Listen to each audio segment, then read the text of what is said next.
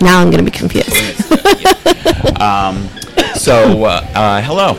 Hi. You are listening to the KGFC Festival Talks podcast. I am your host, Craig Horsley, and we're coming to you from the Kew Gardens Festival of Cinema, and we're running from August 3rd to August 12th at the UA Midway in Forest Hills. That's Continental Avenue and Queens Boulevard accessible by the Long Island Railroad, subways, buses, cars, any way you get and get here. And also the Queens Museum, located in Flushing Meadow Park, in uh, what used to be the uh, fairgrounds for the World's Fair, and also where the Unisphere is. So can't miss where we are. So. Um, and we are now talking to the producer and writer of a wonderful. I'm actor in it too. An actor also, yes. Uh, Shara Ashley Zeiger. Zeiger. Zeiger. And uh, unfortunately, her, her, her show was done on August, shown on August 4th, but she will be at other venues in the future, I think. I will. Yes. and the uh, the title of this show, the uh, movie, is Joe. Now, uh, what's interesting about Joe? Well, first off, let's let's have uh, Shara talk a little bit about the play, the movie. About Joe. So Joe's a pilot. Um, it's a 20-minute rom-com. It's about Jillian, who gets fired from corporate America, and she gets a job as a barista to figure life out. And she meets the man of her dreams on the street and instinctively lies about what she does for a living, as people tend to do. And it turns out his favorite coffee shop is also where she works. And havoc ensues as it does. Very, very comical, very funny movie. Mm-hmm. Yeah. And um, so you filmed this in, you're from Queens. I live in Queens, yeah. In Queens. And the coffee shop is where in Queens also? No, so uh, we were really fortunate to have the Joe Coffee Company uh, donate their space to us, and uh, we use the Joe location that's right by NYU on 8th Street, uh, right by Washington Square Park. Okay, well I'll be having coffee there from now on. Do it. Joe is awesome. The, the, the uh, film definitely enticed me. um, so tell me, doing a pilot, we, we, we uh, in this festival we have a lot of people who are doing full-length films or, Mhm. or shorts, but doing a pilot for a potential TV series. Yep.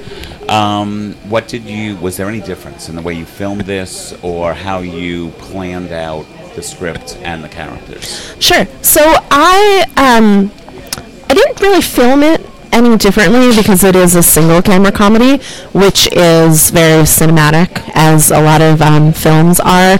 And for uh, the people that out there that are interested in going, what is it like? I mean, it's kind of like Sex in the City meets Cheers at a coffee shop. It has that old world um, stuff to it in that way. Um, it's very inspired by things like Breakfast at Tiffany's and Sleepless in Seattle and all that stuff. In terms of the writing of it, though, I I wanted to market it in two different ways, and so I wanted to make sure that in and of itself it was a complete story, so that Livings as a short film could stand on its own if that's all it was ever going to be. But at the same time, I do have a whole pitch deck and a whole season and ideas for second and third seasons planned out for the hopeful um, eventuality of turning it into a series. Yeah, it definitely uh, can stand on its own, but I do hope it does continue. Thank you. I hope so too. Because you do get in, interested in the characters. Mhm. Um, and uh, now, if I remember well, there were a few different scenes in the, in this. It wasn't just the coffee shop. Nope. There were a Um, bunch of locations. So, uh, as a as a film or a short, I could see that working. In your future episodes, do you think you would still have as many outdoor scenes, or do you think budgetary uh, restraints might cause it to be more of a coffee shop? We were hoping that people come board that helps make the budgets grow because the budget to shoot this was very, very tiny. It was very much a labor of love. Uh, I'm very open with the fact that we spent $3,000 to shoot a 20 minute pilot, which is a feat in and of itself. That's amazing. His eyes are going out of his head. That's fantastic. Yeah. So we're, we're hoping it grows. Um, but the way I see with the coffee shop, it's very much that central place where the haves and the have-nots meet. So it's this really interesting microcosm that you have lots of different cross cultures that meet at this one place. And it's funny because I've had a lot of baristas in my life that my local coffee shop, they know my face, they know my order every day, they might know some details about my life, but sometimes they won't even know my name or I don't know their name. And we've been doing business for years. So I really want to explore what would happen if those worlds really did intertwine with the people that serve you and the people that are served. And also really exploring the idea that there are a lot of people walking around in the world that aren't doing the things that they love um, in order to make their paycheck and are concerned about those things defining who they are when they don't know who they are yet and really exploring that journey of people finding themselves in a way. I mean, it's an interesting. Uh, I remember seeing the, the the play working years and years ago. I love that show. And there was a woman who said, uh, you know, they go to cocktail parties and everybody asks, "What do you do?" Yep. And she says, "I am," and she gave her name, and I do things for money. Yeah. and so, unfortunately, people do define themselves in their career, in the, in what they do, Mm-hmm. and, and but their life is much more interesting than their jobs are. I find myself caught in that all the time. I was at some place recently at a big theater conference, and you know, saw this big like director that I like always want to impress, and he was like, "So, how are you?" And I just routed off like my resume for the past year of like work-wise what I've been up to, and he's like, "No, no, no. How are you? Right. What's going on with you?" Or, or the uh, oh what do you, how are you oh I'm so busy I was like well when did being busy become a badge of honor yeah. It- it- that's not how you are It's like it's a hard question for people to answer anymore. Yes, it is. But the uh, the fi- the the film is is really interesting. It's it's quite it is very funny. Thank Got you. some very comical characters in there. yes, I do. Um, that boss is pretty horrible. Um, the soup Nazi of the corporate coffee world. um, so uh, okay, so what was your inspiration for this to begin with? How did you know that you could make something into a, a long term series? So I tend to put the cart before the horse a lot in my life, so I do things before I know if I can do them. Um, so I've never done a full series before, so um, it was just a decision to, to do it. Um, but in terms of the inspiration, I I was in a place I had just come off of making another short film that I there was a lot of drama involved and a lot of stress and I was in a funk in a work situation and I had also just come off of doing some really socially politically charged projects which are wonderful but also exhausting. I had done a film about abortion, I did a play about the homeless and I was finding myself in a place where I personally needed joy in my life. Right. And I remember showing the script to my husband, and he's like, "This is fluff. This is what you want to spend your time on." And I'm like, "Yeah, I think I need this." Yeah. I, I think everybody needs to laugh nowadays. Absolutely, and that's what I'm learning. It's it's interesting as Joe's doing really well on the festival circuit, and I think it's because people need to laugh and people need joy right now. I mean, that whole, like I said, everybody says, "Oh, how are you doing? I'm busy." Mm-hmm. Laugh a little bit. That's a good thing. So, any um, sitcoms or TV shows that that you are fan a fan of that said, "Oh my God, I want to do this." Um, well, there are a lot of shows that I'm a fan of. Um, I love Big Bang Theory. Um, I'm, in terms of sitcom stuff, I'm a big fan of Orange is the New Black. I love Glow. I love um, American Housewife is a little bit of a guilty pleasure of mine. Uh, Blackish. I watch Modern Family. Any any old I Love Lucy's or uh, Oh, the old there. schools. Well, I loved um, Golden Girls just because it was so progressive and so ahead of its time. Um, Designing Women was such a great show. Um, thinking back to, I also loved. I was of the age too of the the golden age of like Nickelodeon shows, Right. like Alex Mack, Clarissa Explains It All, like that kind of stuff. I'm a little bit older. but Mary Tyler Moore will always have a Okay, place in my heart too. Great. so now um, you're a you're you're uh, a woman who's writing, producing, Mm-hmm. acting um, in this new environment of you know Me Too.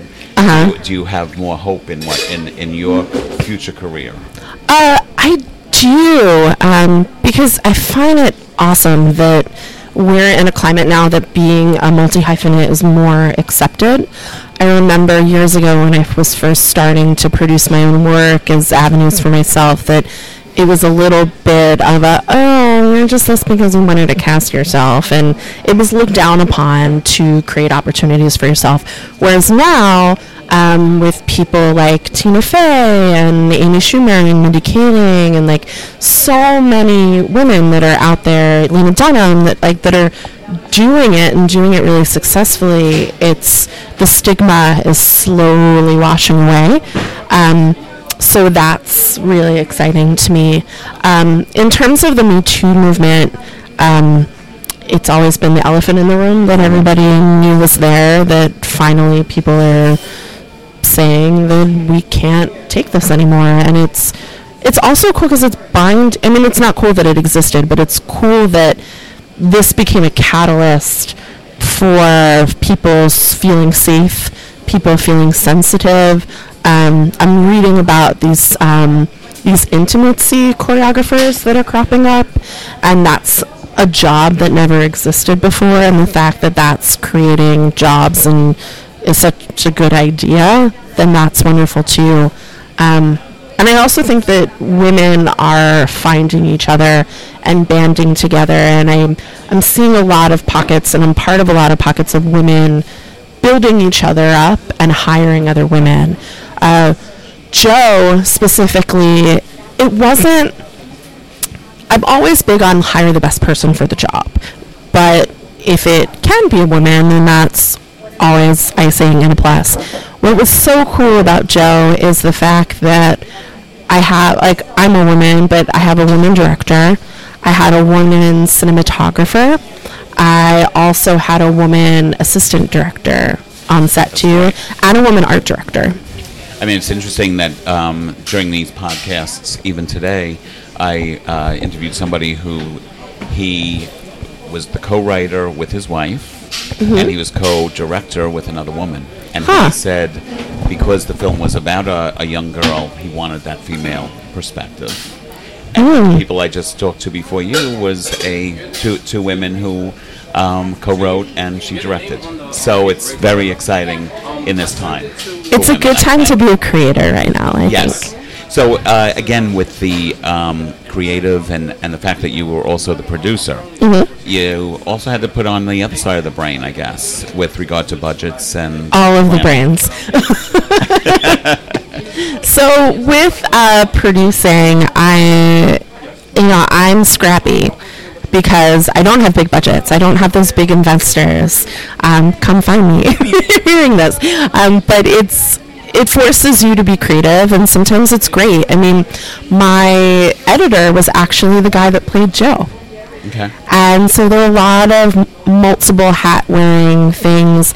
Um, a lot of my cast came on as associate producers of the piece that helped get it made. Um, lots of um, borrowing was done. The lead actor, uh, Bethany Nicole Taylor, she had a really great relationship with the Joe Coffee Company, so she became the liaison, which enabled us to get that location. So it it was a lot of that, and I I think when it comes to producing and when you're working in low budgets, it's favors and. My husband is an industrial designer, so he does all my graphic work for me. Uh, Chipotle gave us lunch for free. Wow. Yeah. And and with um, Joe being a, a an active coffee shop, Mm-hmm. when did you do your filming? See, that's the fun part. So, because when you're working on small budgets and time is money, we actually shot a 20 minute pilot in two days. In uh, well, not while customers were in the. No, so the so the shoot has a couple of different locations. We shoot in an apartment, we shoot in the park, we shoot on the street, and we shoot at Joe. Um, so the shoot at Joe was the bulk of one of our shoot days, and that was a six to six overnight because we couldn't shoot when they were open.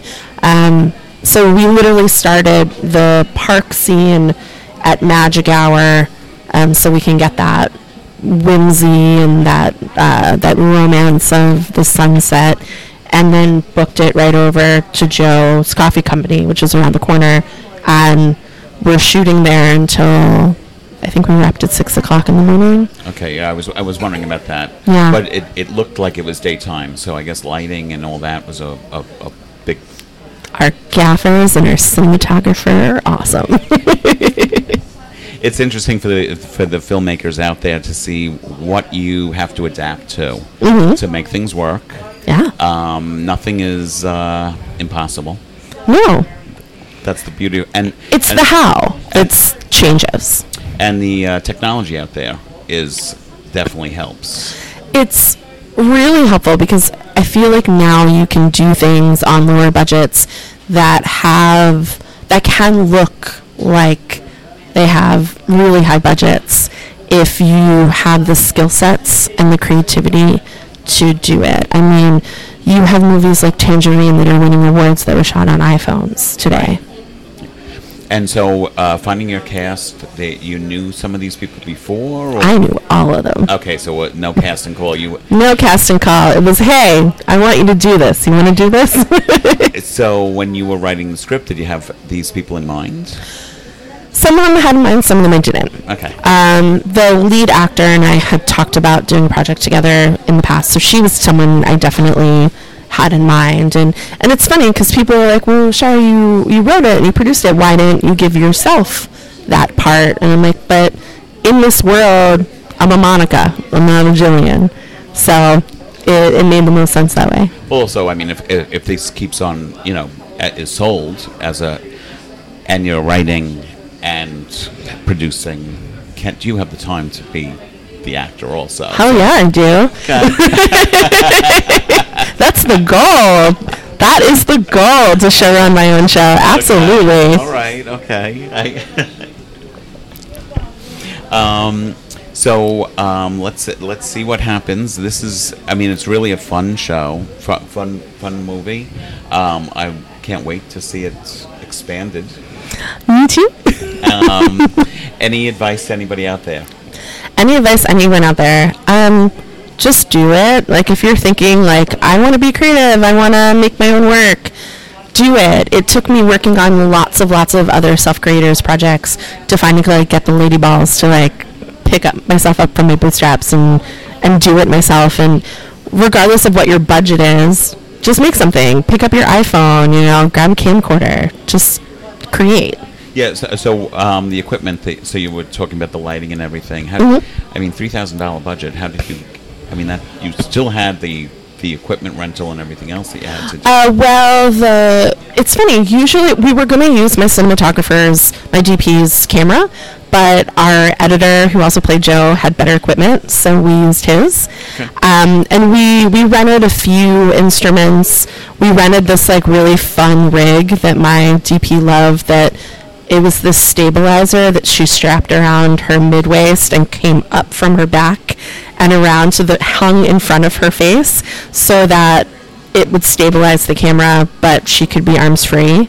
It was the funkiest contraption. That's amazing. Yeah. it was really cool. I mean, to uh, anybody out there, to see something that is a potent, is a pilot for a TV show, Mm-hmm. and to see the quality of the filming, the acting, and the writing, and compare that to something that's on television now, I think you'll be very surprised at how well uh, Shara has has done her film.